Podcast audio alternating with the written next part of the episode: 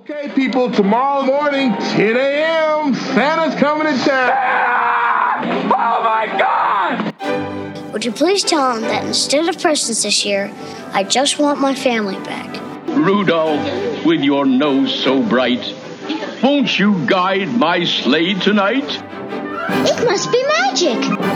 I must find some way to keep Christmas from coming. Nobody's walking out on this fun old-fashioned family Christmas. Isn't there anyone who knows what Christmas is all about? Sure, Charlie Brown. I can tell you what Christmas is all about. Seeing isn't believing. Believing is seeing. Best way to spread Christmas cheer is singing loud for all to hear.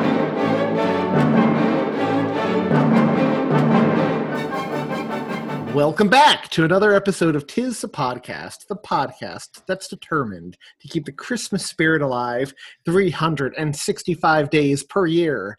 I'm Anthony. I'm Julia. I'm Tomas. and I'm Gerry. Gerry's back.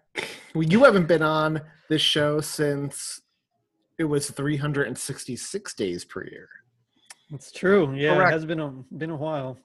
He has not been on since we changed our recording time. That is correct. nope. I I mean, Gerry, there are like so many Christmas podcasts now. Gerry's just on rotation. He's at the top of the list again. He's got to make his way through. uh, Gerry, when are you next scheduled to come on? June for Batman the Animated Series, I think. So that's about right. By the time we get to, by the time we get there, you'll have run through them all again. through them all, yeah. well, there's that new one now too, lit for Christmas. That uh, Martin's gonna Marty Oh. is gonna come on my show. for sure. I got him booked He- already. Oh yeah, I saw that. I saw that on Yeah. Facebook, and Art was like, "Wow, Gerry, you work fast." yeah, you know, if You I think we should can a- make a few friends and I'll, you know, spread some Christmas cheer and fill up an episode of my show as well. I mean, why not? Sure. Do you think? Do you All think we should start work. taking it personally, Anthony, that we don't get invited on other shows anymore? I do not take it personally, Tom, because we still get invited on the best show, Gerry's show. That's Speaking true. of which, I need uh, I, I actually have something that I think Julia might be interested in later. So, um, well, I'll get back to you on that. So, Ooh, it's been a while since you had Julia on. Way to bury the lead. Does it have anything to do with John Williams and Vince Carlton? I was gonna ask that. no, it has nothing to do with that. Uh, sorry, I was I was a little uh, Probably good. fussy. We- I was a little fussy. I don't like to lose, and so I, I was very fussy. Um, but no, it's actually uh, about Care Bears. Um, oh, I love Care Bears. so- Can you guess I which Care remember you Bear was saying my that, so I favorite? was- Grumpy. How 'cause did he was- you know? He was my favorite because he was blue. That's the only reason Oh, he was blue. Uh, how, how do we know, Anthony? How did you know? Because there was no angry bear. There should be an angry bear. anger is his power. yeah. That'd be an entirely different show. Yeah. I mean, I'm still watch upset a- anger didn't get more screen time in Inside Out. That was the emotion I related most to. That is actually, yeah. I'm shocked and or amazed by that comment, Anthony. I am neither shocked nor amazed. Sounds about right. It's not But we just Gerry. It feels like we haven't spoken to forever. I feel like I haven't spoken to you guys in forever either. We skip one Yeah. week recording, and it feels like ages. It does. It's true. It's rough. You don't realize how long a week can be until you skip. Oh, yeah. And no, and I actually watched all the home improvement episodes. So did Well, I. you're uh, Nice. ahead of schedule for next week.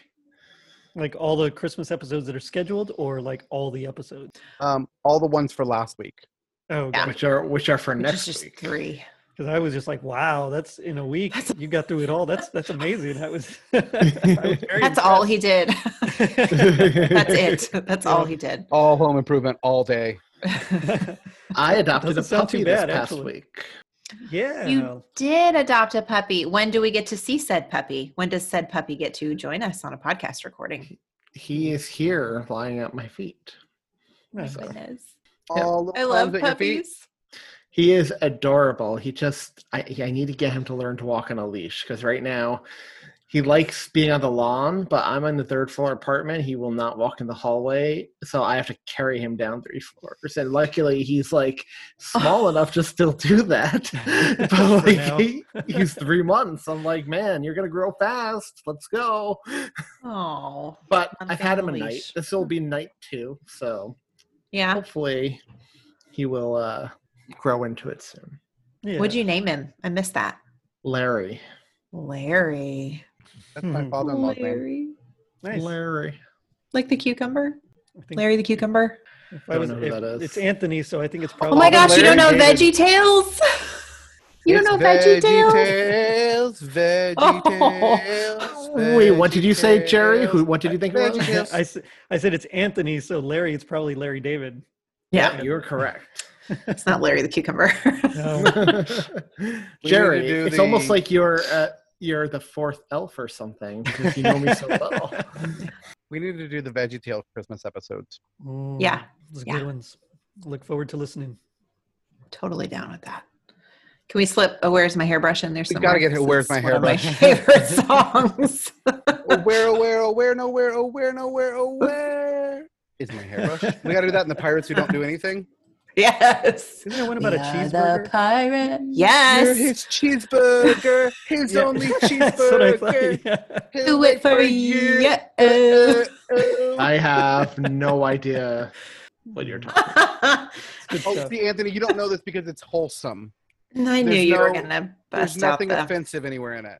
That's probably true. If there was no infidelity, then you know. Those of us who like to bask in our virginity, it's like right up our alley. I mean, you you s- you said it.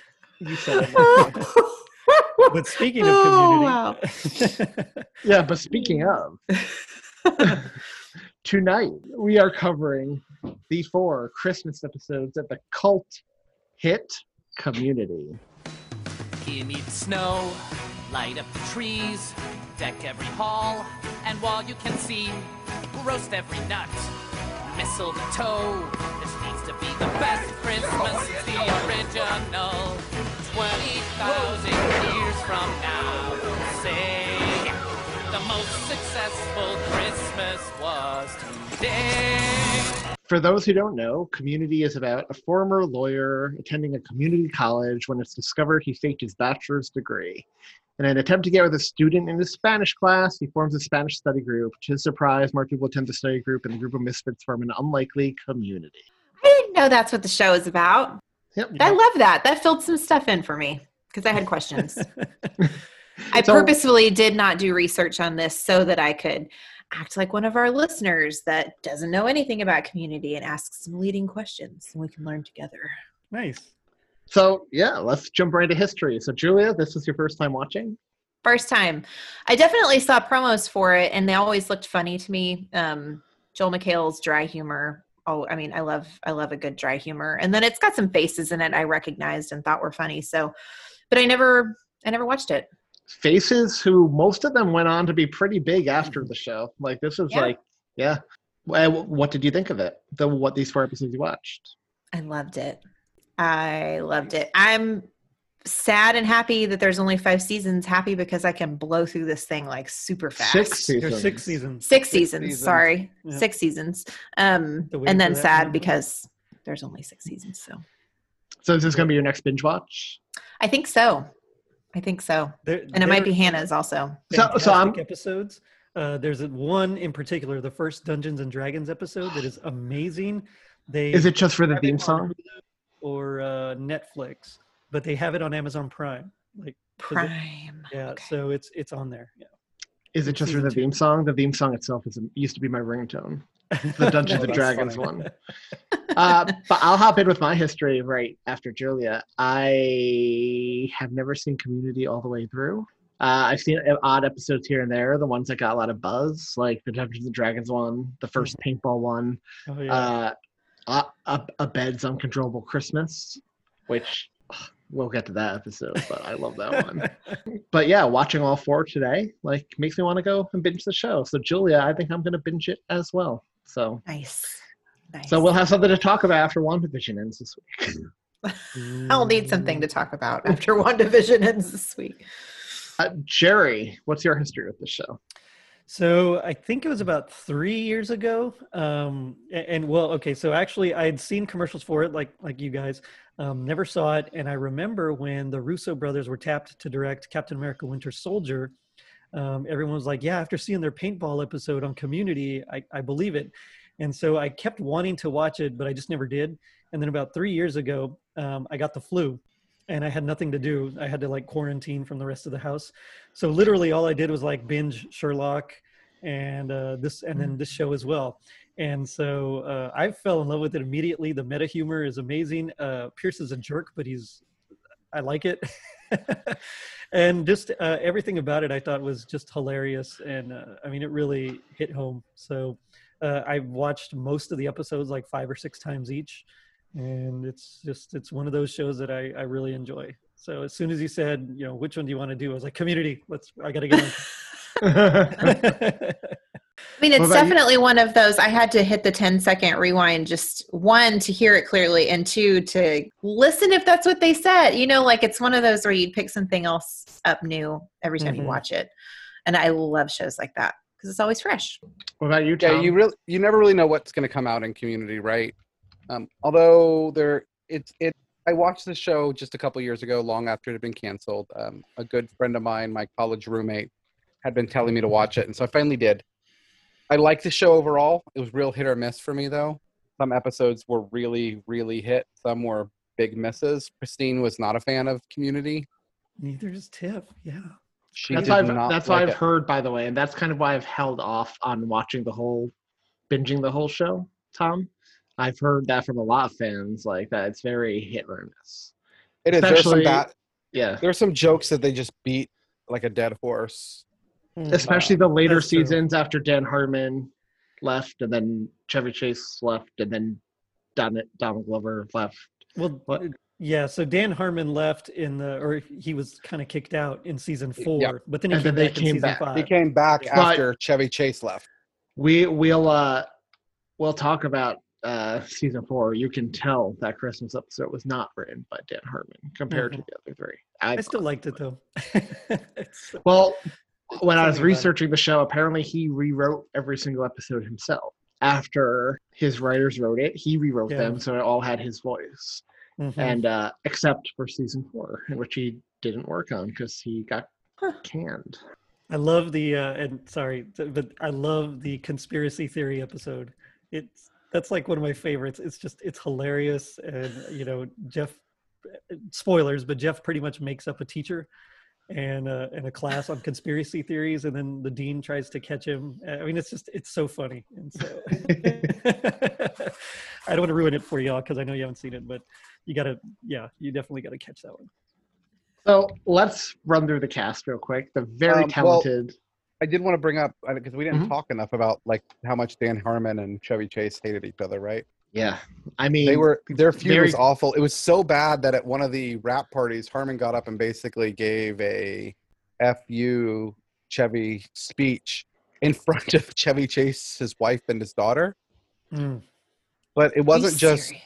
yeah, it wasn't just Dan Harmon that had problems. Like Donald Glover did not get along with Chevy Chase because he said he would make like profane and, and racist comments in between Well, takes. I, I was about to say it's not a even a community centric thing with Chevy Chase. A lot of people who work with him feel this way about. him. Yeah, he's known for as a being diva. He's definitely yeah. known as a diva, but um, I mean, that's so- why Chris Columbus didn't do Christmas Vacation. If you remember, that's what um, yeah, that's why John went to Home Hughes tapped him to direct, and then they he met with Chevy Chase, and uh, Chevy Chase and Chris Columbus mutually said, "Can't Nope. work with the other one. Nope, not at all." And worked out for the best, right? Because uh, Christmas Vacation turned out great, and then Mhm. uh, Chris Columbus got Home Alone. So I was gonna say the kind of comments though he would make that he would think were quote unquote like funny. He told Donald Glover at one point between takes, he's like, you know, people think you're funnier because you're black. so Which is sad because Donald Glover was just a lot funnier than Chevy Chase in this, right? yeah, for sure. mhm. Um, but yeah, so I watched an interview with him. It was like kind of a mini reunion. They they were all on stage. This was about a year ago, and uh, essentially they would have conversations with Chevy Chase, and they would just like, like you know, slyly write stuff down that he would say, and then use it in their scripts. And Chevy Chase would be like, "Oh yeah, that's gold. That's great." You know, he, not realizing that he put it in. Oh my god. Oh, that's funny. oh wow. yeah. So you can kind of see uh, about where he's at at this.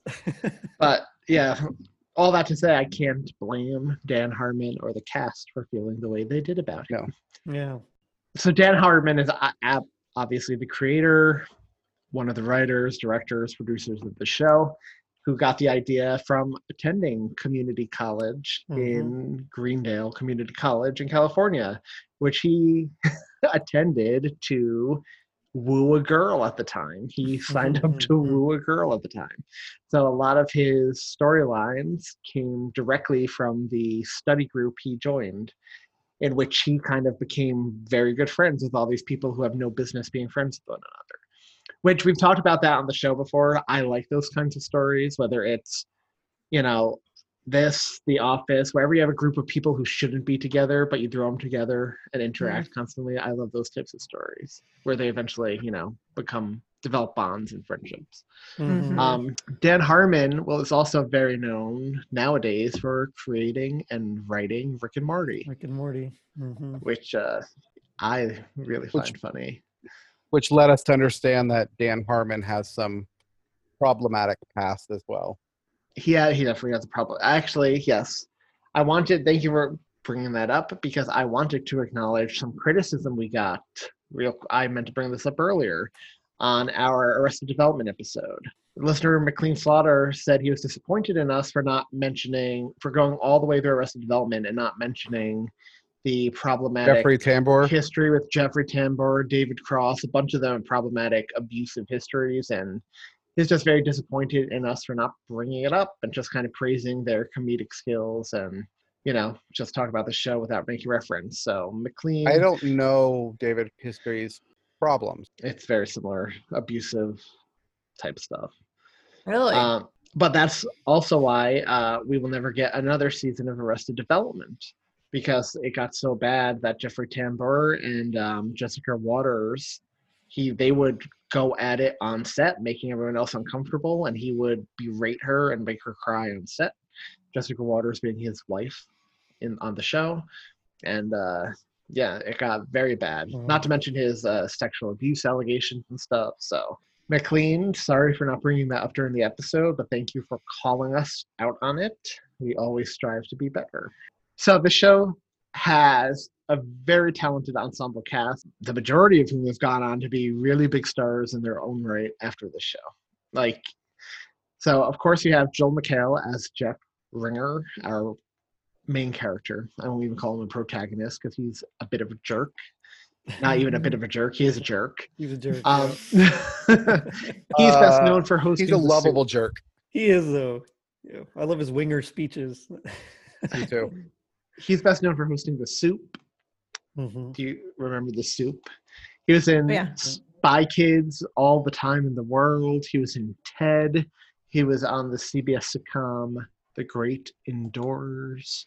He was in Spider-Man 2, Lords of Dogtown. I really wanted before they cast Oscar Isaacs, who I'm glad I'm glad they cast because he's a phenomenal actor. But I wanted Joel McHale as um, Mark Spector, you know, Moon Knight. He'd be great. He was- I thought he would have been done a great job. But And we actually covered him on the show before with the Merry Freaking Christmas. So We did, but I don't Yes, think we, we did. mentioned that he was not born on this continent. I learned that when researching for this. Hmm. what continent was he born on? He was born in Rome. nice. Fancy. I know, right? he's got a lot of stuff coming up, though. I mean, he's he's staying Mhm. active. yeah, I like him. I think he's uh, pretty underrated. Most people just think of him as you know, like comedic goofball. well, I was about to say I feel like he plays the same 'cause he- guy yeah, and everything he himself really does. and yeah. everything. Yeah. That's fair. playing Britta Perry, our anarchist, atheist, activist, uh, is Gillian Jacobs. Gillian who- Jacobs, yeah. Gillian Jacobs. Gillian whom, Jacobs. yeah. whom I love. She's in my favorite Netflix original series, Love, um, in which she's hilarious. I saw her in a play in New York a year or two ago with Aya Cash, aka Stormfront from The Boys, which was very fun, funny. She had a recurring role in the HBO comedy drama series Girls. She's appeared in films such as Life Partners, Hot Tub Time Machine 2, Don't Think Twice, Brother Nature, Life of the Party, Ibiza, and I Used to Go Here. She's done voices on Rick and Morty. Yes, she's been in. Uh, she's done a lot of guest stars on TV. She's been in American Dad, Adventure Time, The Regular Show, Marvel 616, Invincible, Star Trek Lower Decks, The Twilight Zone. So, are we Gillian Jacobs fan? Not in Community. I only really know her from the show. So Yeah, I don't think I've seen any of these other things she's been in. I love her in Love, in which Christmas alum, um, what's his name? Marv from Home Alone plays her dad on that show. Daniel. Oh, Stern. really? Yep. Nice. Danny Pudi plays Abed Nadir, the film student of Palestinian and Polish descent, with his encyclopedic knowledge of TVs and movies. And he's our most meta character. He always calls out exactly what's going on in every episode. Like, this is exactly like this movie. This is exactly like this TV show. he's best known for this, uh, Abed. for community. Yeah, for Abed. Mhm. And uh, he did, uh, and the voice of Huey and the DuckTales reboot. He did. He's also in a new uh, movie, Flora and Ulysses. Oh, is Uh, Have you watched it? Is it so one. good? It is so good. I'm excited. If you like bad about it. CGI. Oh, Oh, come on, it stop was it. adorable. Those books Anthony, are get out of here. Get out of here, Anthony. Uh, Shut up in your I'll- face. Julia, I'll allow you I'm to getting talk to better. me like that this episode. I won't. I won't allow the guy I'm doing a favor to talk to me like that. He was in um oh gosh, what's the name of that show uh, with the superheroes that uh, Vanessa Hudgens was in for a bit? oh, the one. Uh, Where The they, like DC it was yeah, it was like it a was DC thing, and they they were powerless. Like an in, powerless. power, yeah, that's the one. Yeah, I They're- liked him. they're the I mean, it was basically Abed without being so meta, but that was a good concept. They just needed better writers.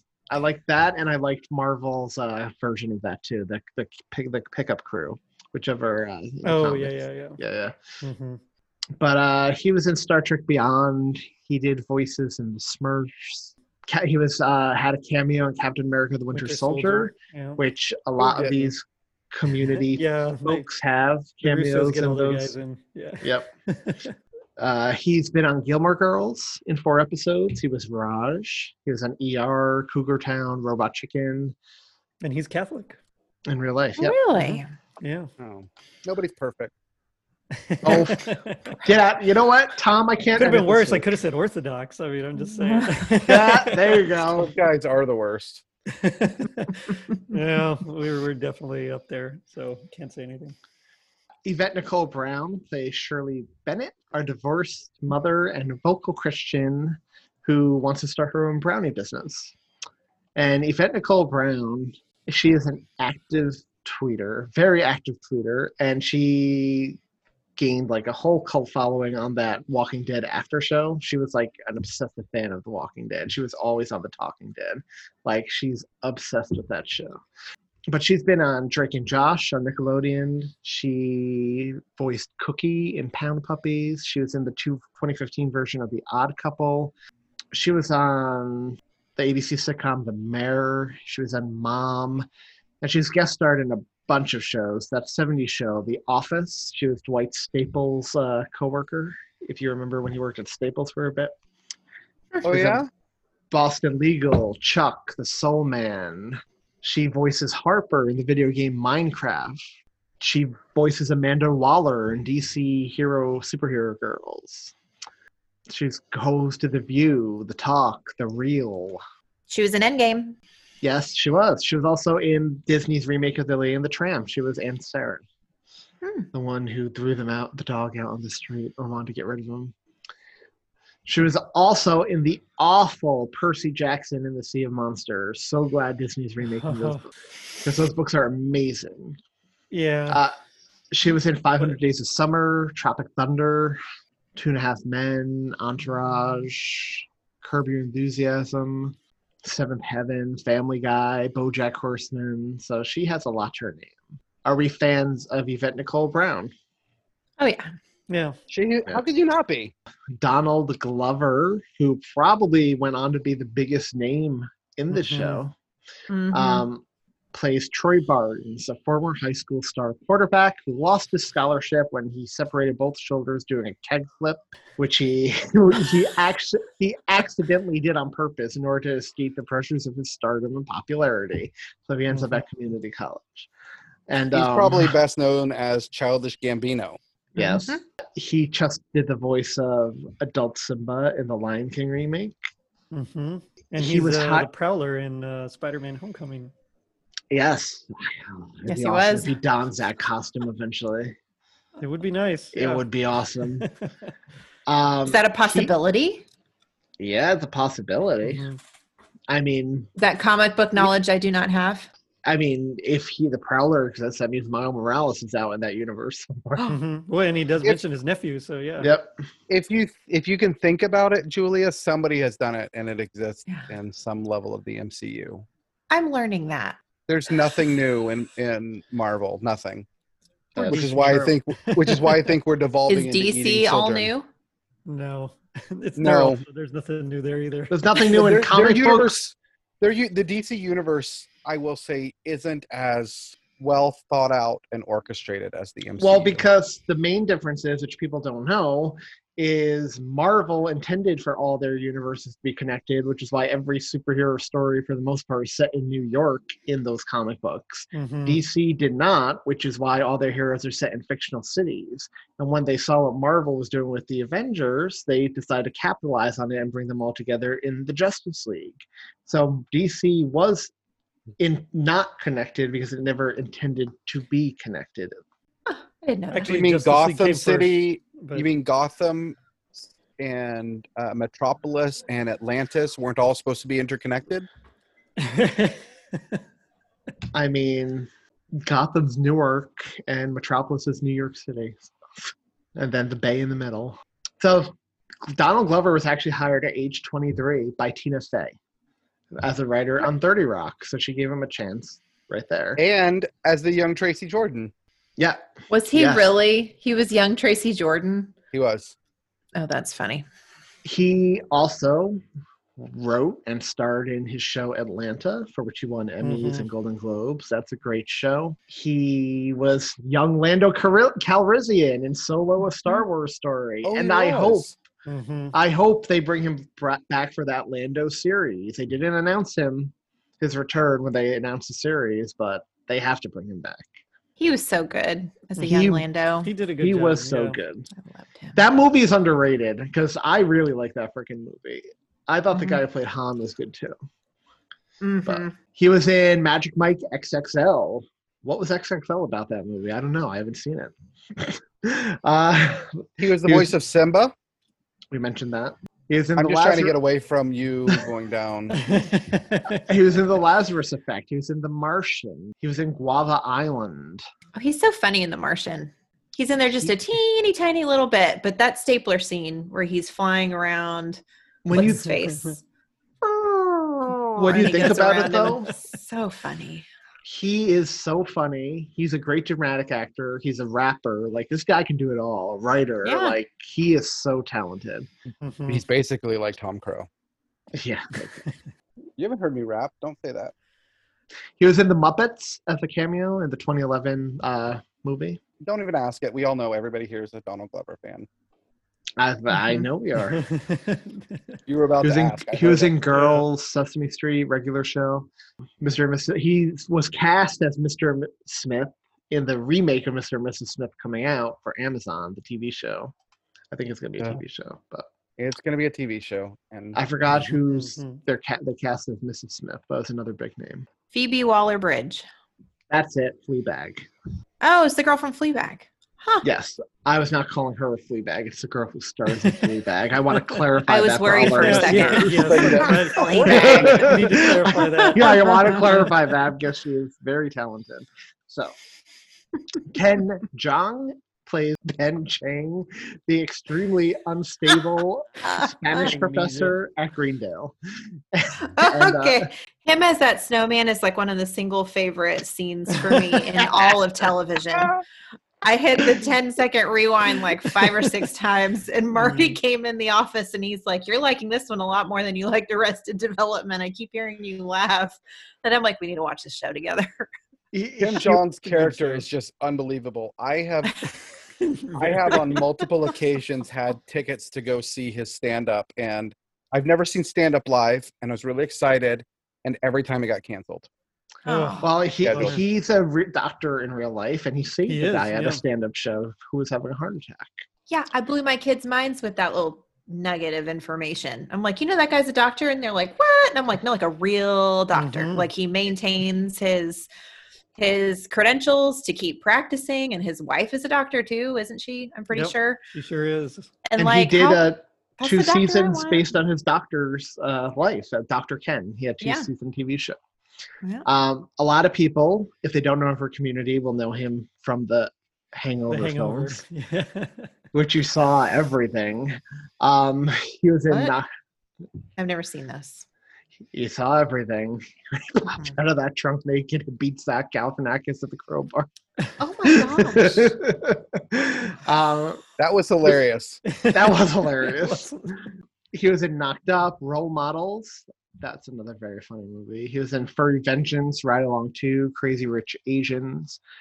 I love this guy. I think this guy's so funny. I think this guy's charming in real life. Like whenever you see him give an interview, I think he was the voice of Dynamite in that new Scoob movie as well. I think you're correct. He's also in Endgame, and we've covered him when we did What? Christmas Story live last scene Oh, at yeah. the Chinese food restaurant. What were you expecting when they had That's right. beautiful singing voices instead of the racial mm-hmm, mm-hmm. stereotypes? Jim Rash plays Craig Pelton, the dean of Greendale, who Oh wants his school to be more like a real university. I love the D. Uh, and goes to one my extreme. favorite characters. He really tries hard to make school fun and politically correct, and yet Very happy. uh, he he was in Civil War. He was Yes. in he was in Civil War. Yep, he was. He was in the film. He's The also a voice on DuckTales. That's bizarre. Woohoo. He was in Descendants. He was in Sky High. I love that movie. I mentioned that before. he was in Sky High. Uh, Minority Report. I love that movie. Uh, me too. Mhm. Oh, Uh, the way movie. The way way back. I love, I love that, movie. Yep. That's like in my top 10. That movie is. He was in Becker, Clueless, a TV show. That 70s show. They had a TV show. SNL. I like that TV show. Back in the day. You talk about Clueless is, like, 90s. one of my favorite movies, and I always forget they have a show about it. He was in that uh, Scooby Doo remake, Scooby Doo Mystery Incorporated, which is more of an ongoing mystery rather than like a week to week thing. He was in Glee. He, like about everyone else in Mm-hmm. cast, did a voice on Rick and Morty, Lucifer, The Odd Couple, Curb Your Enthusiasm, Star Wars Resistance. He does the voice of the Riddler on the Harley Quinn show. He's the nervous male passenger in Friends on the airplane. I'm sorry, Mhm. there are no Yeah, yeah, there are no phalanges, phalanges, on this yeah. plane. There's no No, phalanges, people. And he gets his suitcase and he leaves. That was him? Yeah, that's that's him. That's totally him. He was on Brooklyn Nine Nine, an He episode is of on Brooklyn plane Brooklyn has Nine-Nine. no phalanges. He kind of he's one of those guys that no kind of plays himself, like plays the same character over and over again. Yeah, he's another one that. Yeah. But it works so well in so many different situations. Wasn't he also? Um, Oh, yeah. No, was it him that was he not Moby on uh, How I Met Your Mother, or was it someone else that just looks like him? It was somebody else like who- Moby. It was, just It was somebody else who just looks like him. Gotcha. Okay, I, I don't remember.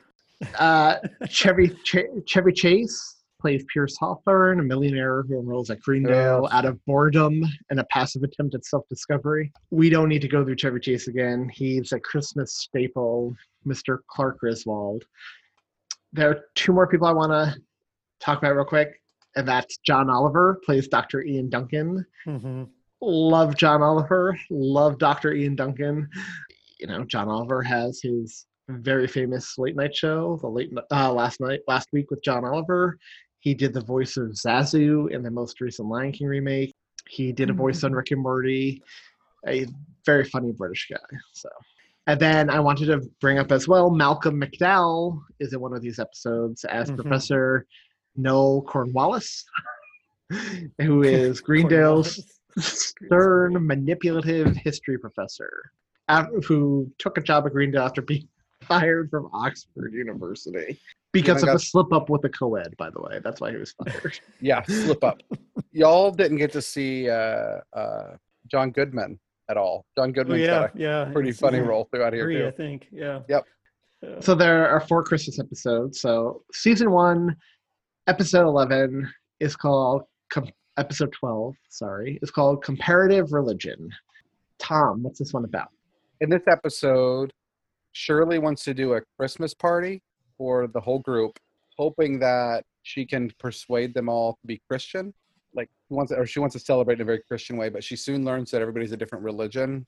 Annie is Jewish. Troy is Jehovah's Witness, and I can't believe he's never celebrated Christmas. Which great callback in the next Christmas episode. Just It throw is. that out there right Yep. now. Abed is is Muslim. Britta is Britta. And, uh, Britta is anti She's the worst. everything. You don't know what Britta is against until you find out what other people around her are for in the episode. That's then, why I love uh, her. Pierce is my favorite in this. He's He's, a part of. He, he thinks he's Buddhist. He thinks It's some weird cult that again they bring up several times throughout the show. There are a lot of callbacks to this, and it just gets five more laser realis- ri- more uh, ridiculous. And then uh, Jeff doesn't really care. He doesn't believe anything at all. He's, he's agnostic, lazy Yep. man's atheist. Yep. because I haven't watched this whole show, can I point out how creepy their school mascot is? the human being. the human Yes. being.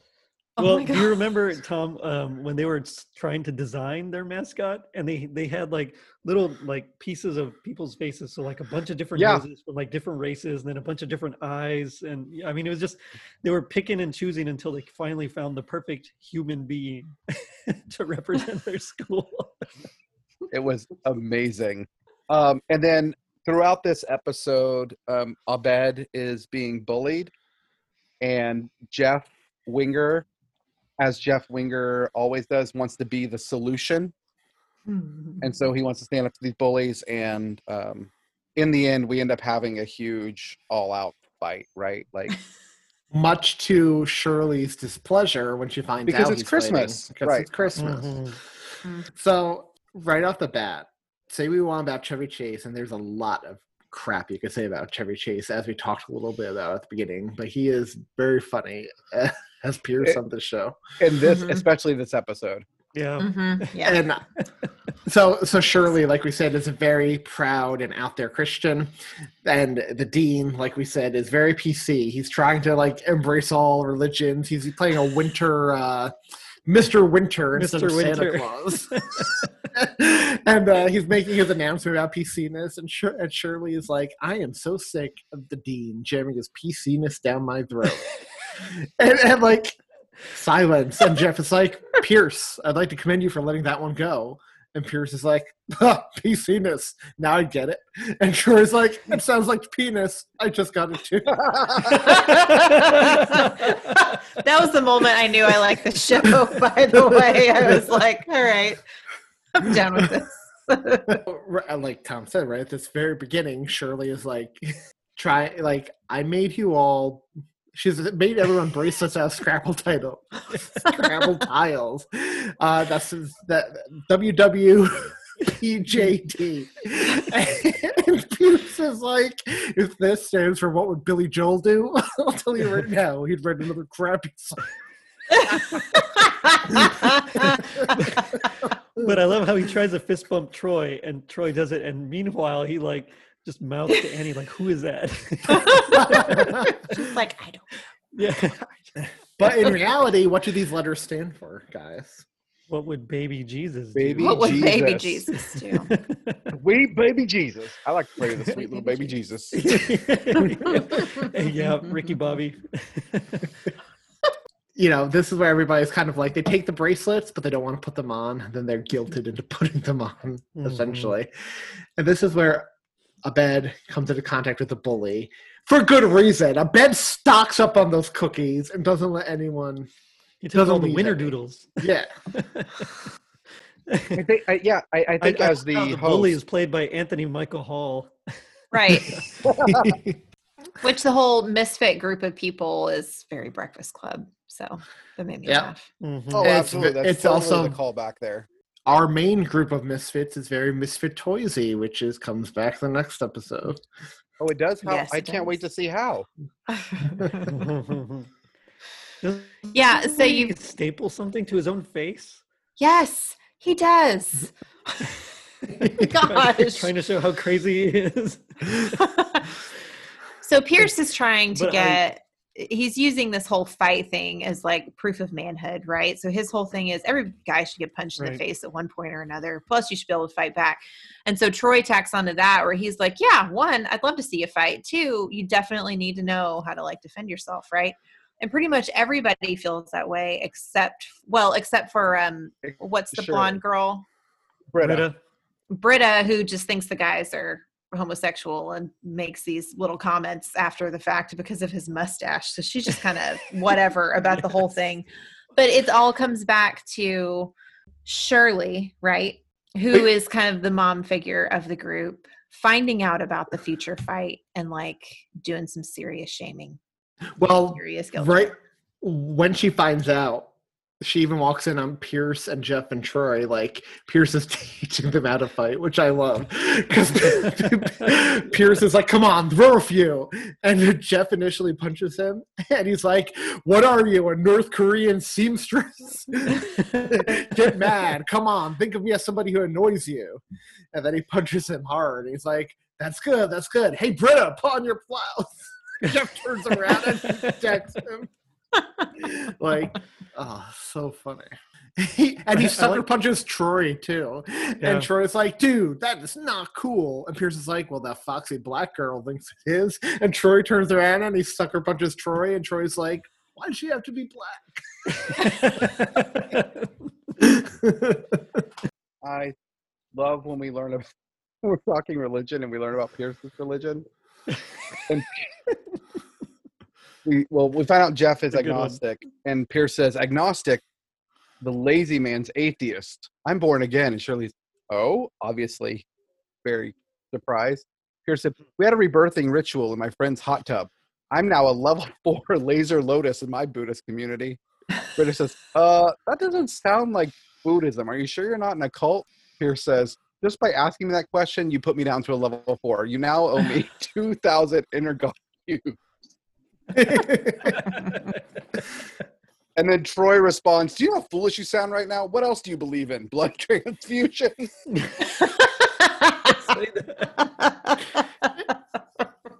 I love I love the way Jeff describes religion, and he says, "To me, religion is like Paul Rudd.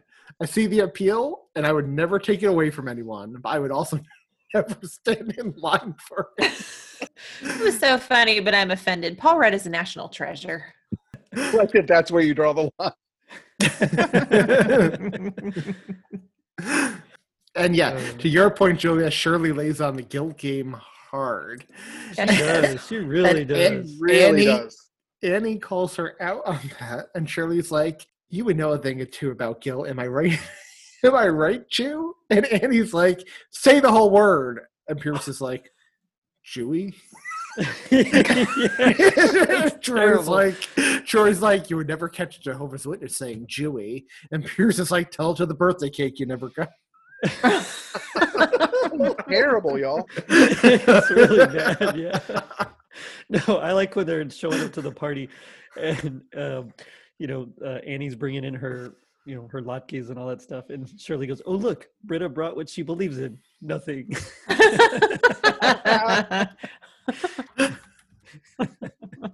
Okay, so I like that Troy gives Jeff the advice to do the Forrest Whitaker Forrest eye Whitaker eye. at, at the bully, and then sure enough, later on he tried. The way he tries to do this eye later on, the guy's like, "Whoa, dude, what is that?"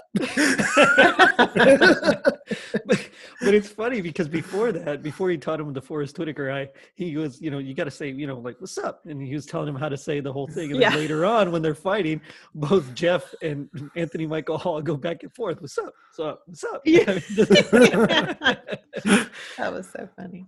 And then, of course, at the end, I love when they're decorating Troy as a Christmas tree and singing, "Oh, Christmas, Troy." Troy, oh Christmas Troy, thy candle shines so brightly.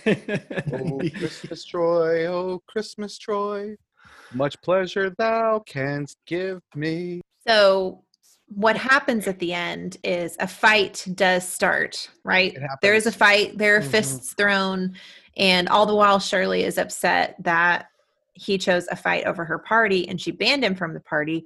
All the other people in the group that were there were like, that's not very Christian like. And basically the whole we're one big family and we stick up for each other. So she Mm-hmm. so she shows up to the fight and sees it going down and basically tells what's his name? Winger? Jeff. Jeff. Jeff. Winger Or tells Winger. Jeff, Yeah, um, take him out, basically, which starts a massive fight between both groups, all of them in the decorations, and you even have Shirley with a candy cane beating people up. And it's got Christmas feels to it. I mean, it's got a Linus. The moment Linus to it moment. also. It does For have a, sure. This show Yeah. had a lot of Linus moments, not just in Yeah. Christmas episodes. I mean, just Yeah. in general. hmm hmm I agree with In that. that way, it felt like an '80s sitcom. And with that, I'm giving it a nine. I really like this one. This one gets an eight point five. I'm going in at a nine. I, I agree. I think, yeah, that's, that's about a nine. which gives an average of 8.83. So far, our number one community episode, but not for long. Oh, Christmas Troy, oh, Christmas Troy, thy candle shines so brightly. Oh, Christmas Troy, oh, Christmas Troy, much pleasure thou canst give me. The sight of thee at Christmas tide spreads hope and gladness far and wide. Oh, oh, Christmas Troy, oh, oh Christmas Troy, thou tree most fair and lovely. Mm-hmm. so, season two is what I'm just going to say is my favorite episode of Community I've ever seen. It's on the critics critics list of one of the best modern Christmas specials out there. It is on 100%. cr- critics list for probably one of the probably in the top five community episodes they've ever done and it's Mhm. called Abed's Uncontrollable Christmas, which is season two, episode 11. And the entire thing is completely stop motion animation. So, the plot synopsis for this one when a bed wakes up in stop motion animation, he takes it as a sign that he and the group must rediscover the meaning of Christmas. Meanwhile, Jeff and Britta become growingly concerned about Abed's mental health and enlist the help of Professor Duncan. The group undergoes hypnosis, hypnosis to explore Abed's winter wonderland and soon unravel the truth behind Abed's madness. Y'all, I freaking love this one. It was done on so, I mean, on so many levels. Very well done. hmm Mm-hmm. Just This one covers- just And it, it has even, a lot of heart. yeah. and it looks much. Christmassy. It Mhm. feels Mhm. Christmassy. I can almost smell it.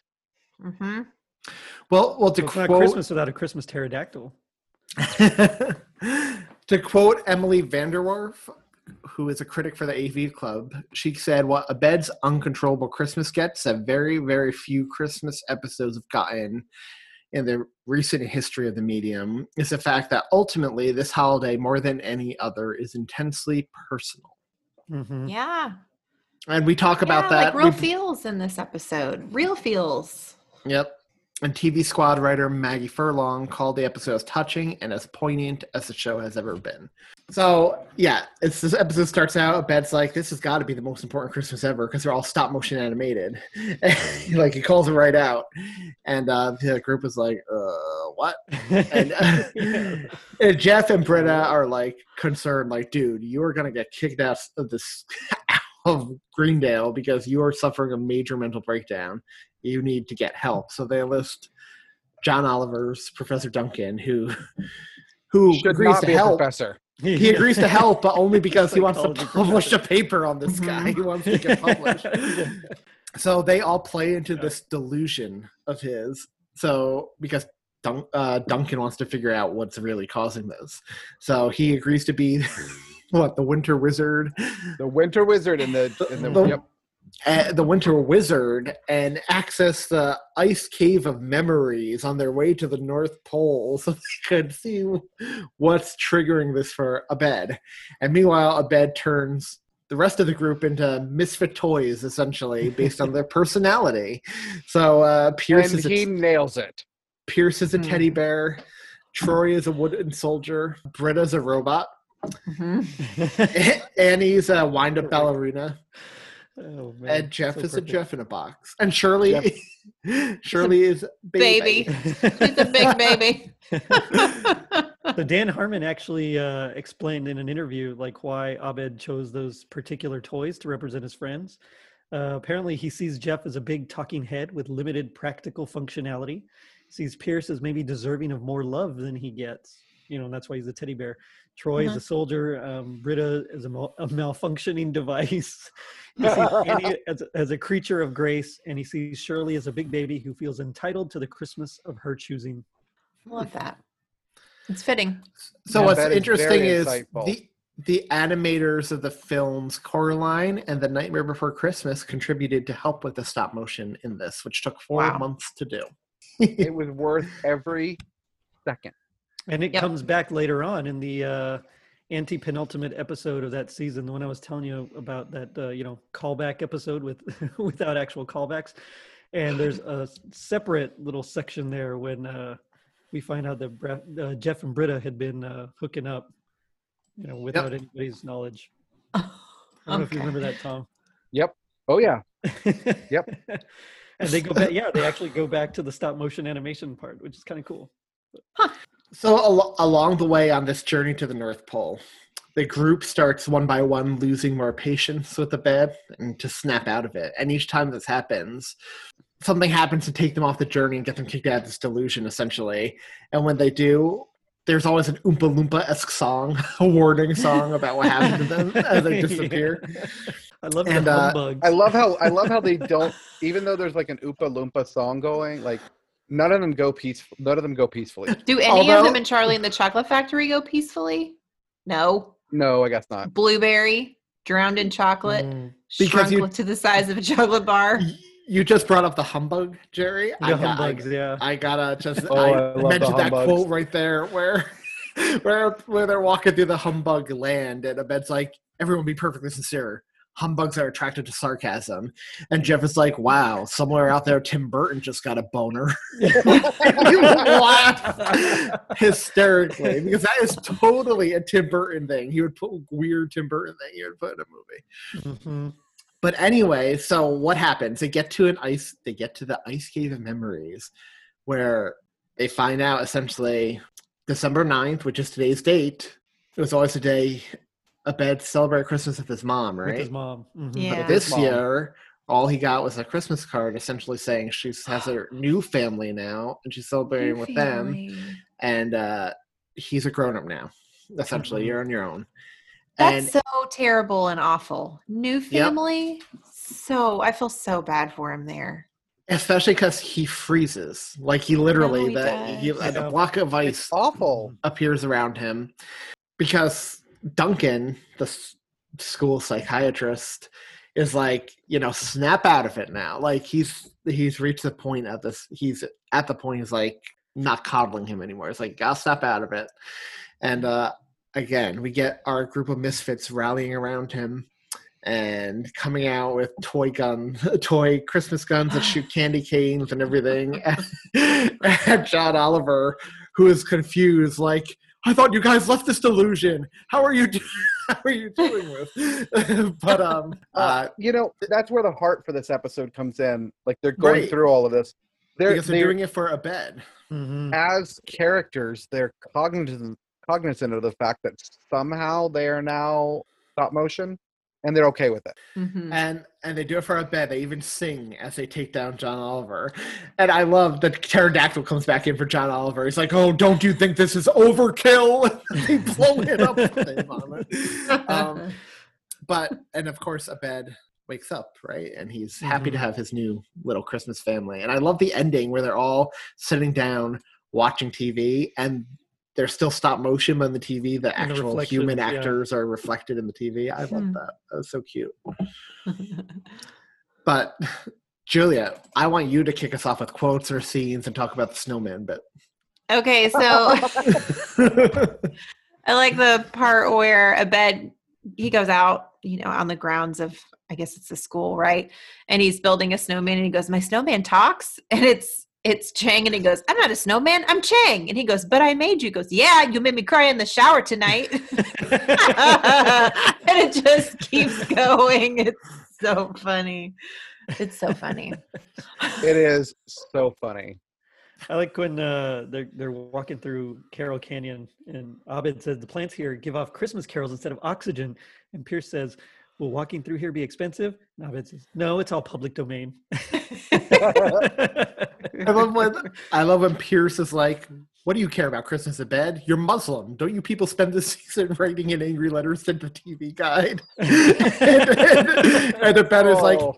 "It's true. Religiously, I'm Muslim. I've always been a big fan of Christmas, and this is the most important Christmas in the history of the universe. I'm assuming that's why we're all stop motion animated." so earnest. I love it. He is so earnest. Mhm. I also love when they get to, to this cave. He opens up the gift, which they Oh, think is yeah. gonna be the meaning of Christmas, and it's season one of Lost one on of DVD. And Pierce is like, "That's the meaning of Christmas," and the bed is like, "No, it's a metaphor. It metaphor. represents lack of payoff." Lack of payoff. Burn. Oh. I just love how they bring so much into this. You've got Yeah. you know they're obviously you know journeying towards something like polar express. You've got elements from rudolph and santa claus is coming to town. You've got charlie brown. This is like cultural christmas to the max. Mhm. So I, I like when Jeff is taken away by the humbugs, and and he's like, "Ooh, can I sing one?" Bitter, shallow hipster, sweater matching socks. Christmas needs more presents. Needs more presents than a haircut in a box. And Troy is like, Annie, nice. And she's like, Get what I did with the word presents? Yeah. it's okay when it's Abed and Duncan, and Duncan says, Abed, how many fingers am I holding up? And more importantly, are they still made of clay? And he says, Three. And I told you it's not clay. We're silicone bodies with ball and socket armatures. He says, Very interesting and publishable. And I appreciate that because Gerry has on more than one occasion, like especially at the beginning of this podcast, we kept referring to things as claymation, and Gerry's like, actually, it's stop motion animated, and he'd always correct us. Do you, I remember that. Yeah. Oh, yeah. it was like two years ago.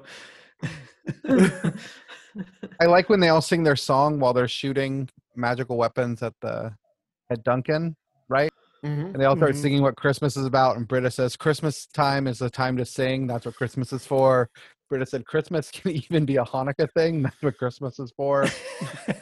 Shirley says, and for huge percentage, and for a huge percentage of this God-fearing planet, it's about the birth of Jesus Christ, which is how I feel on this podcast. That's total. I thought of you immediately when you said that. Because every time I'm like, oh, this Linus moment. That's what Christmas is about, family. Actually, Anthony, it's about the birth of our Lord and Savior Jesus Christ. Yeah, and I and I Um, do like and I do like uh, Pierce's an- Pierce's response. He said, "It's music and cookies and liquor and trees. That's what Christmas is for." I felt that one. I like so I like the beginning. I love that Abed turns the theme song, gives it lyrics like Christmassy lyrics, and he's he's like, "Give me the snow, light up the trees, deck every hall, and while you can see, roast every nut, mistletoe. This needs to be the best Christmas since the original. Twenty thousand years from now, they'll say the most successful Christmas was today." And as he's saying this, he's hopping all over cars in the parking lot, and he gets cut off at the last word because security guards tase him. Tase him. like, okay, we got him. We got him. He's dead. oh, oh man. I think the title for this episode, Anthony, should be "The Delusion You're Trying to, to Cure is Called Christmas." I like that. That's, that's a good one. Yeah. I like when they're tra- when Jeff is like Abed. Does the word clearly mean the same thing to you as it does to normal people? And Pierce is, is like, it's probably Arabic for not clearly. And he goes to high five Troy, and Troy's like, You really expect me to tarnish the high five for that? oh, and I love when it's just Annie and Troy left on the journey because everyone got taken taken away. There are the Menorah Mountains and Oh, the yeah, Jehovah yeah. Bay. Jehovah and Bay, Troy yeah. is like very grateful. It's like thanks for Thanks, man. I love it. And it's clear it had a Linus moment. That moment at the end, everyone bands around hmm Abed to help him. Like, even though they know he's going through something, they're like, eh, it's not the way to deal with it, the way Duncan was trying. Gave me all the feels. It was very Christmassy, and I'm giving it a 10. Me too. I'm also giving it a 10. Same here. Perfect This is, this 10. is one of the most quintessentially perfect Christmas things that we have ever done. Oh, it's Yep. definitely going on my Christmas canon for sure every year. Yeah, same. I loved it. The only thing I can think of that's more Christmassy that comes to mind is probably Vince Guaraldi.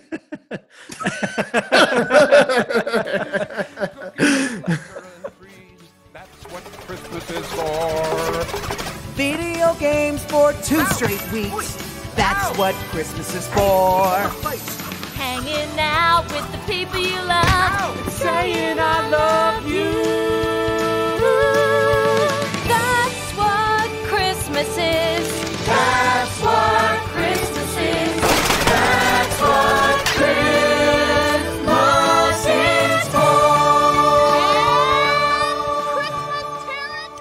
Okay. So the next episode is the 10th episode of season three, and it's called Regional Holiday Music. When the Greendale Glee Club is unexpectedly sidelined, the school's effervescent choir director, Corey Radisson, sets about recruiting the study group members to fill in. Skeptical at first, they eventually fall under his hypnotic spell, one by one, singing and dancing their way to the annual Christmas pageant and regionals. What the hell are regionals? Regionals. They never stop talking about they never started talking. They were this close. I like this one because there's a lot of um, homage to like Invasion of the Body Snatchers, and yes, especially at the end. I A mean, lot. it's like you just picture Donald Sutherland doing it, except in this case, it's Jeff Winger and Britta's, you know, no. but I love the songs too in this one. Um, I thought the songs were actually better uh, than the last one, even though I liked the last episode better. I, I like the songs in this one better, like uh, "Baby Boomer Santa." I mean, to me, that one is just amazing. That's a you good one.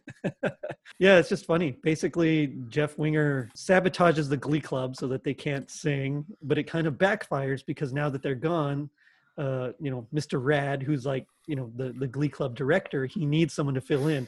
And last season, in that episode I keep talking about, they mention how remember when we filled in for the Glee Club, and of course there's is no episode with that. It's just something that they happens. keep referencing it.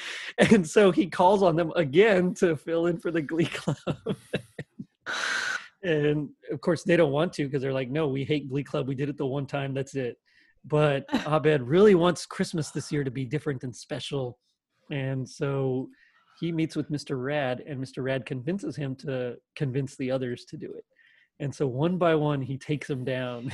it's just, I just, I love it. It's full of Oh, so I- many dumb things that uh, it's. I it's loved how it was like a piss take on Glee too, just totally yeah, making yeah, fun of much. like. and how I never watched ridiculous Glee, that but I show love this. I love this one.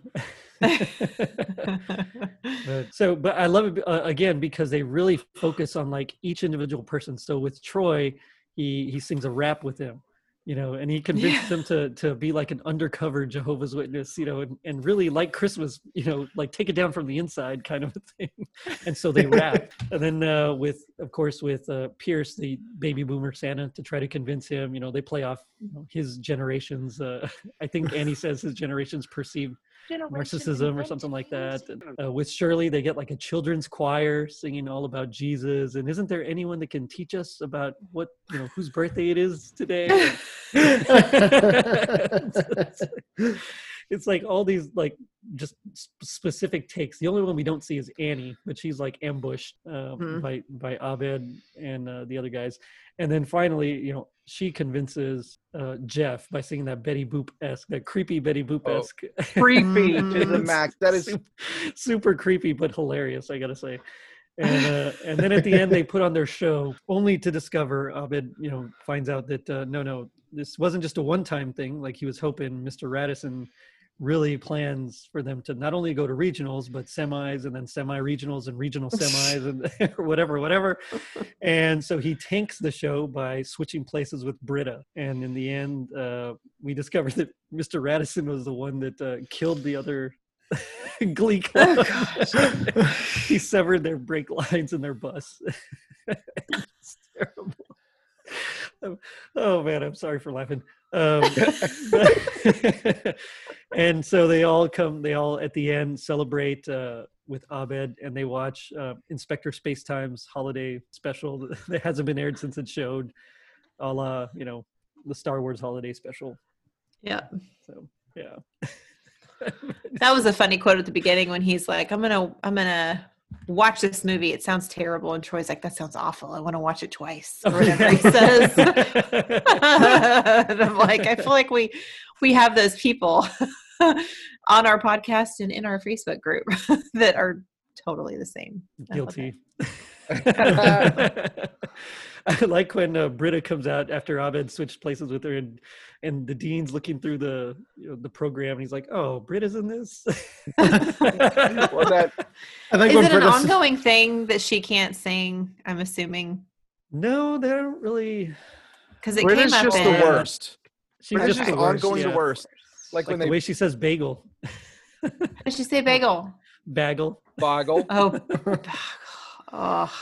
I Get love off the Britta's stage and quote. never sing again. You're the worst. Jeff's like, hey, and Troy's like, you don't get to call Britta the worst, but it's what we're all thinking.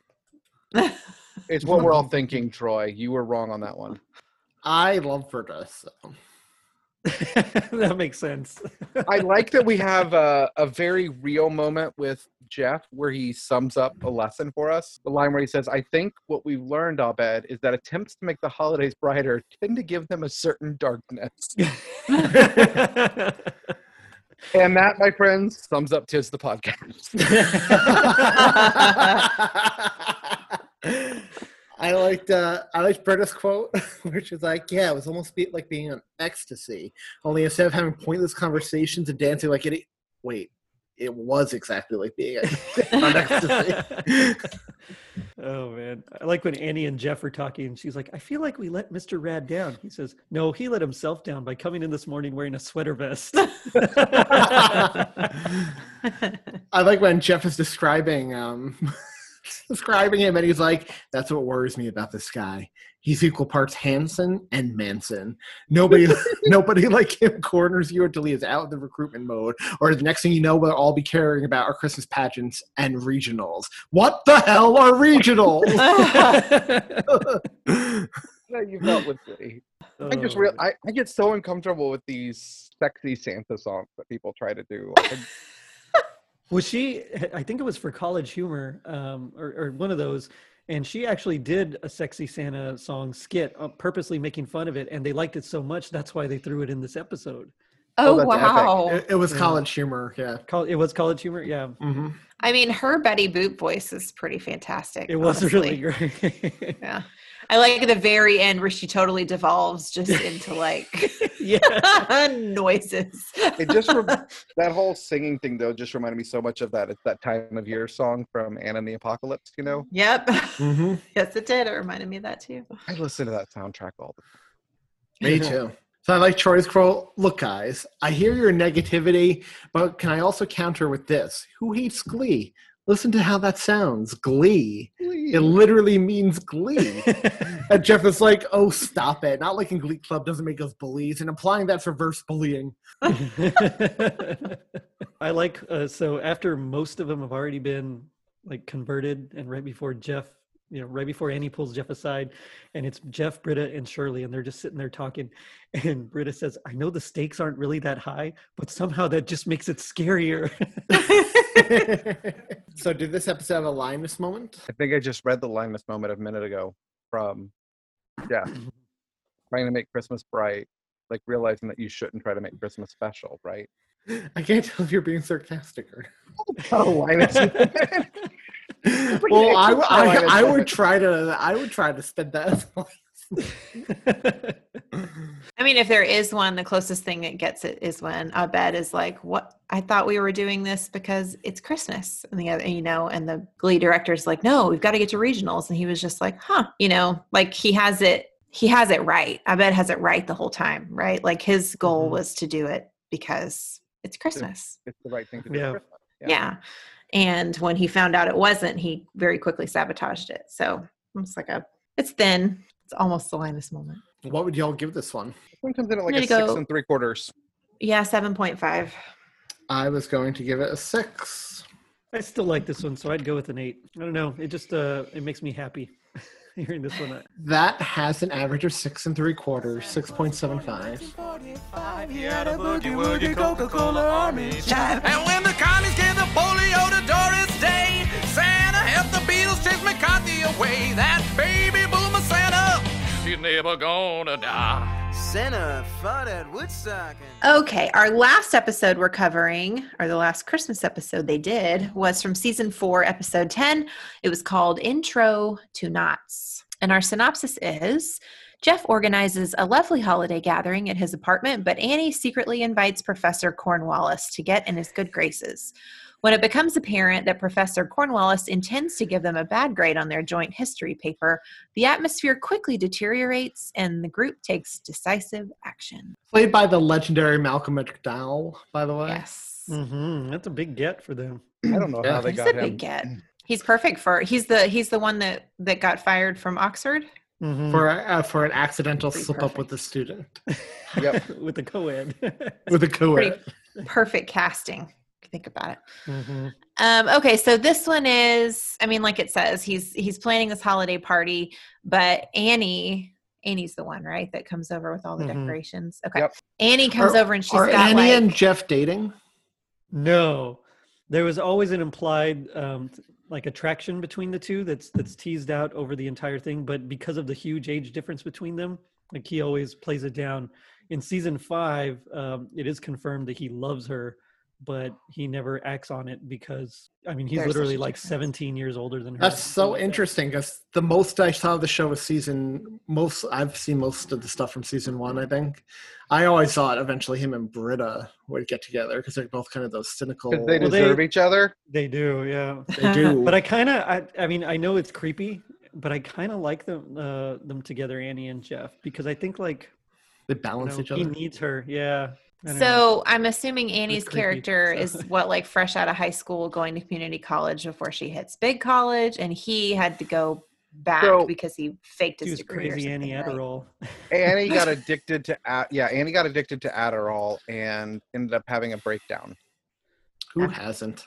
It's reminiscent of another time you said who hasn't, and Tom and I were like, Yeah. uh, neither of us. yeah. Sorry, man. okay, and so I guess that is a big age difference. Yeah, it is. And, and we don't learn that it's 17 years. We think it's only like 12 or 13, which is still bad. And then later on Yeah. in season five, he, we find out he's turning like 40 and she's still like 22 or 23, something like that. Yeah, And that's a big so, difference. Yeah. Big difference. So he never does it, but yeah, he, he definitely loves her. Okay. Okay. Well, she, I mean, she has some amount of affection for him too. You can kind of tell in this episode, just standalone. So she comes over to this Christmas party, um, not just with a gift, which ends up being a rolling gag throughout everybody showing up to the party, but she comes with like decorations and like that look, he's, she's really like zhuzhing up the place um, with pillows and like extra curtains and like a weird thing she drapes over the lamp, which I still don't understand. And he's just like, this is weird, but all right. And so people start rolling in and they all have presents, even though he explicitly said no presents, which what does that mean? Bring presents. And um, he finds out all of a sudden that Professor Cornwallis is also coming. And he's like, why? And Annie spills the beans. Hey, guess what I heard? I heard that we're getting a failing paper. We're getting a failing grade Mhm. on our group project paper. And so I invited him to come over so we can change his mind about the failing grade because she cannot have a failing grade. That's And illegal. so- and so Jeff really throws himself into trying to fix this because, I mean, failing grade's not going to help any of them, but it's really not going to help him.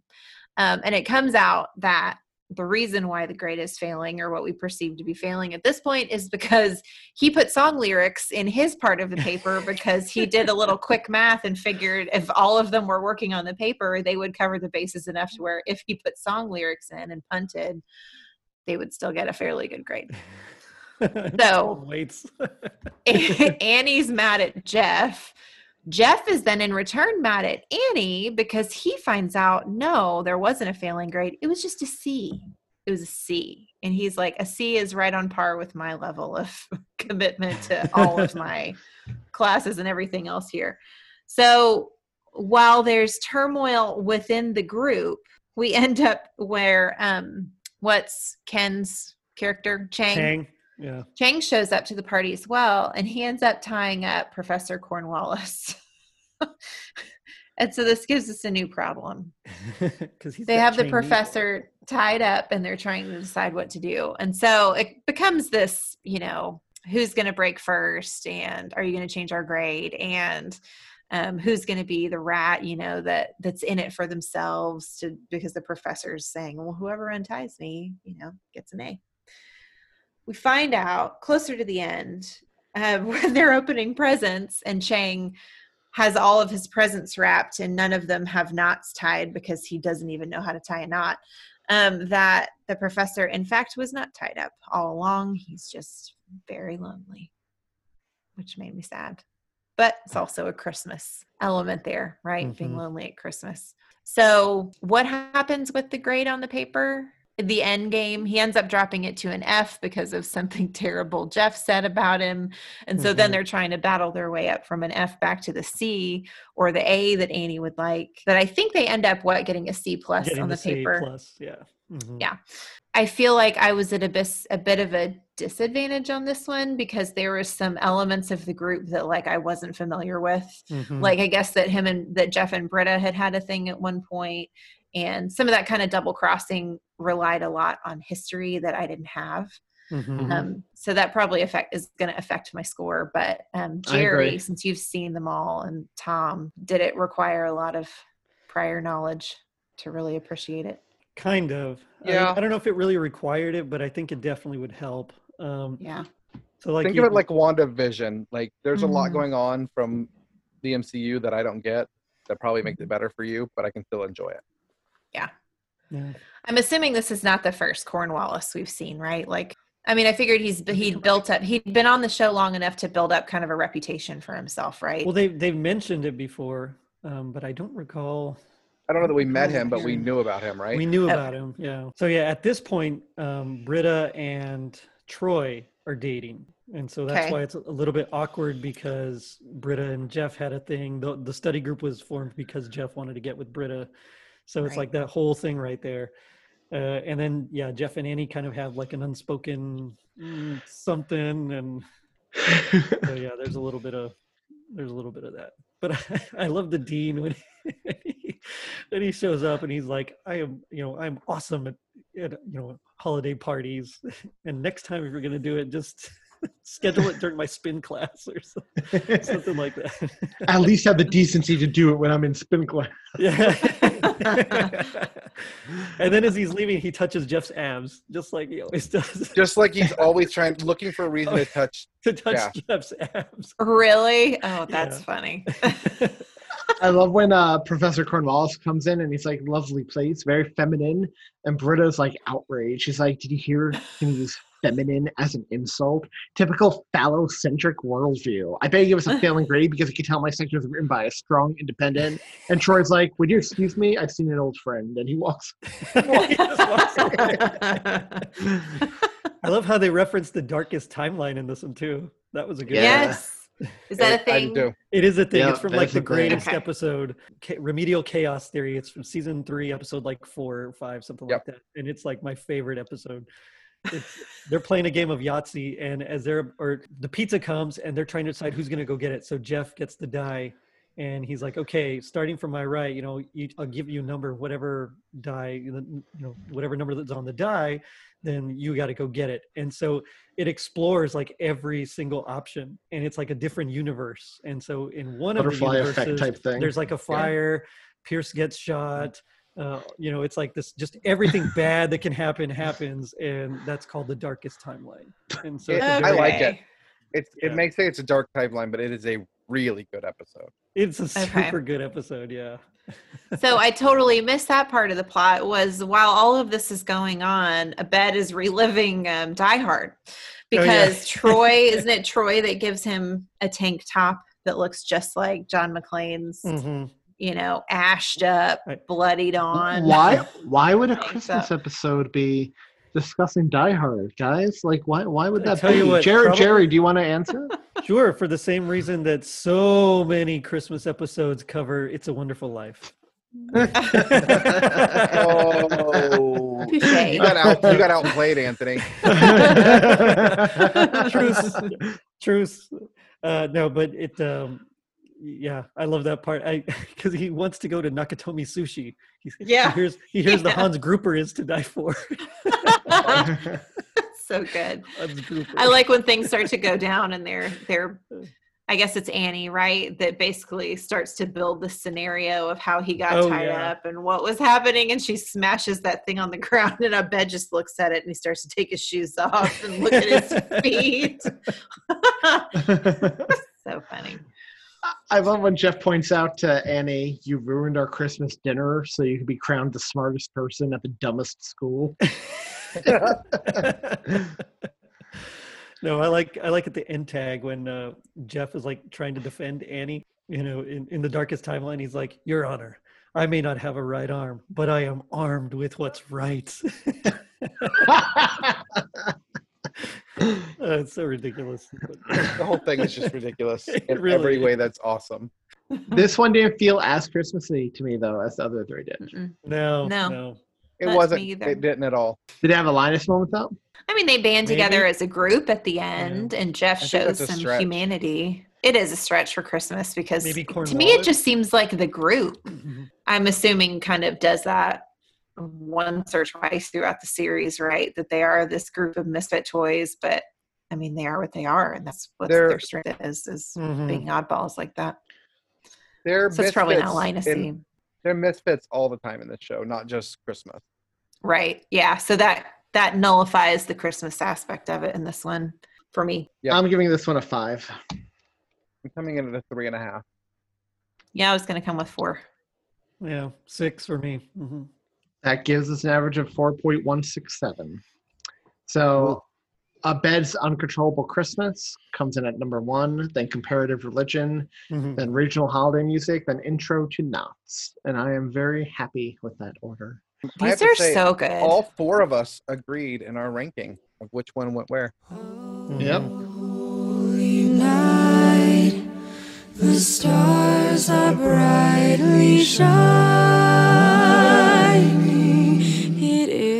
It is the night of our dear Savior's birth.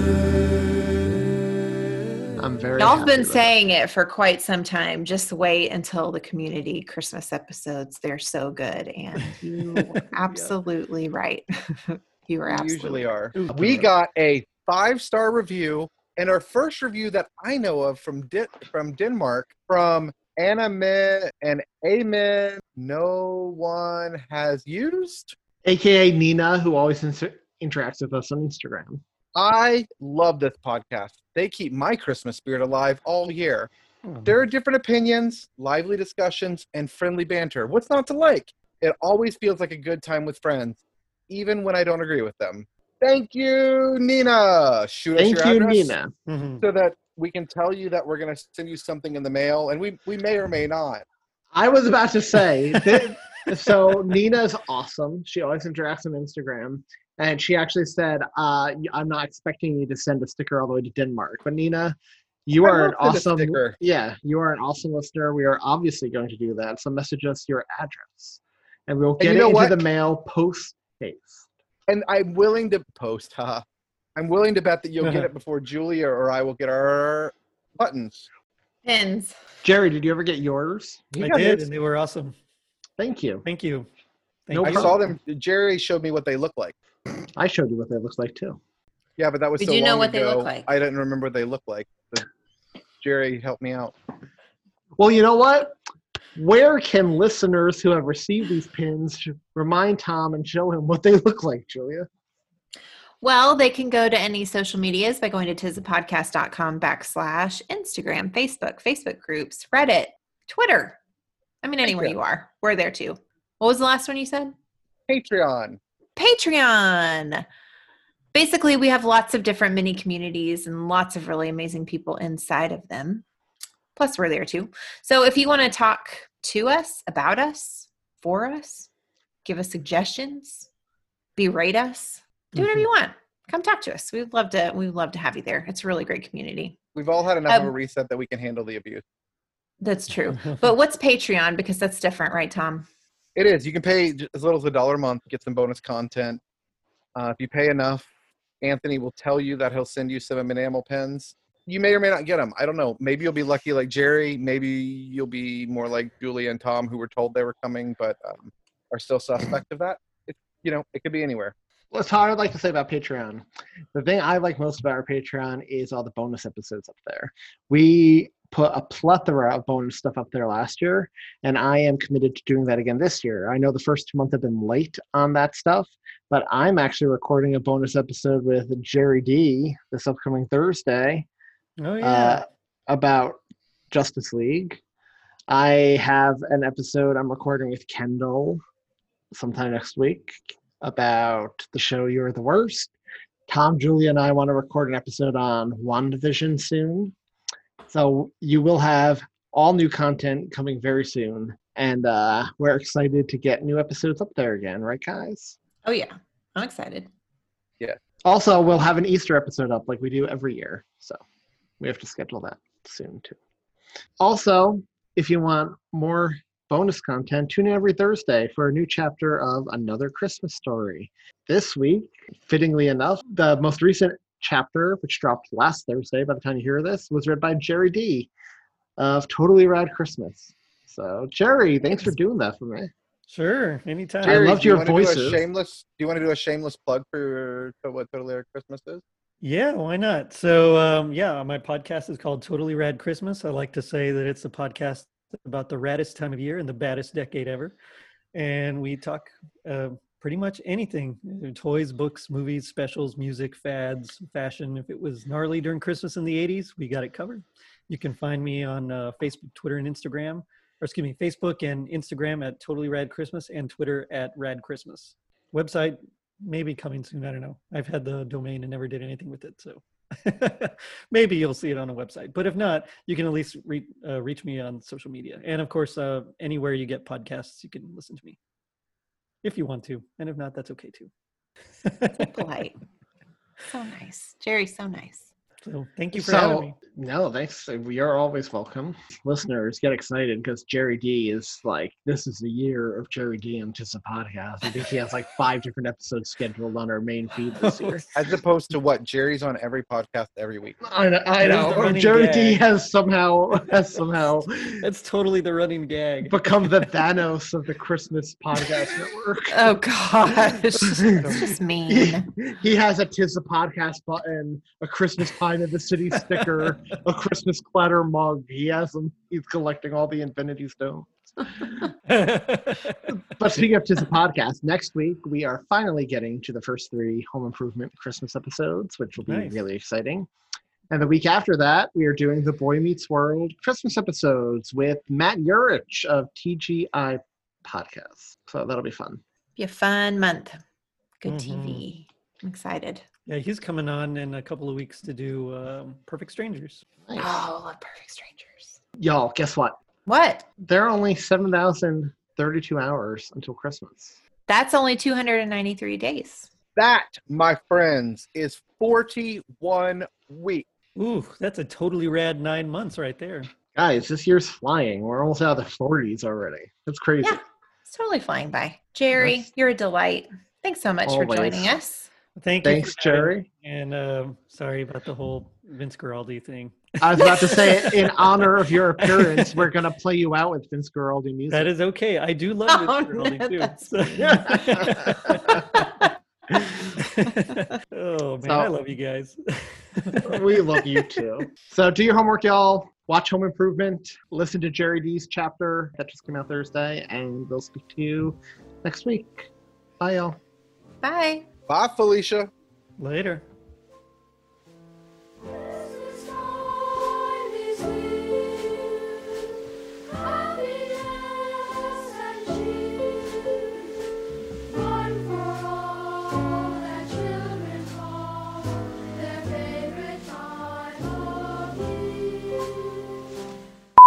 Is it not working? Never mind. Oh, were you playing audio? It sounded like there was feedback in the background. Faint feedback. Were you doing something? I was. Was it I thought he was Anthony's? doing a bit. I'm a loser. You know, It as a- was. It was. I called it. loser. Get out of the loser. You're so funny. Get out of the loser. I really am. Thank you for noticing. It means a lot to me. Man, you really like poking the guy who's trying to help you out this week. I do. I do. So, yeah, it's it's a form right. of endearment. You know that. I know. Christmas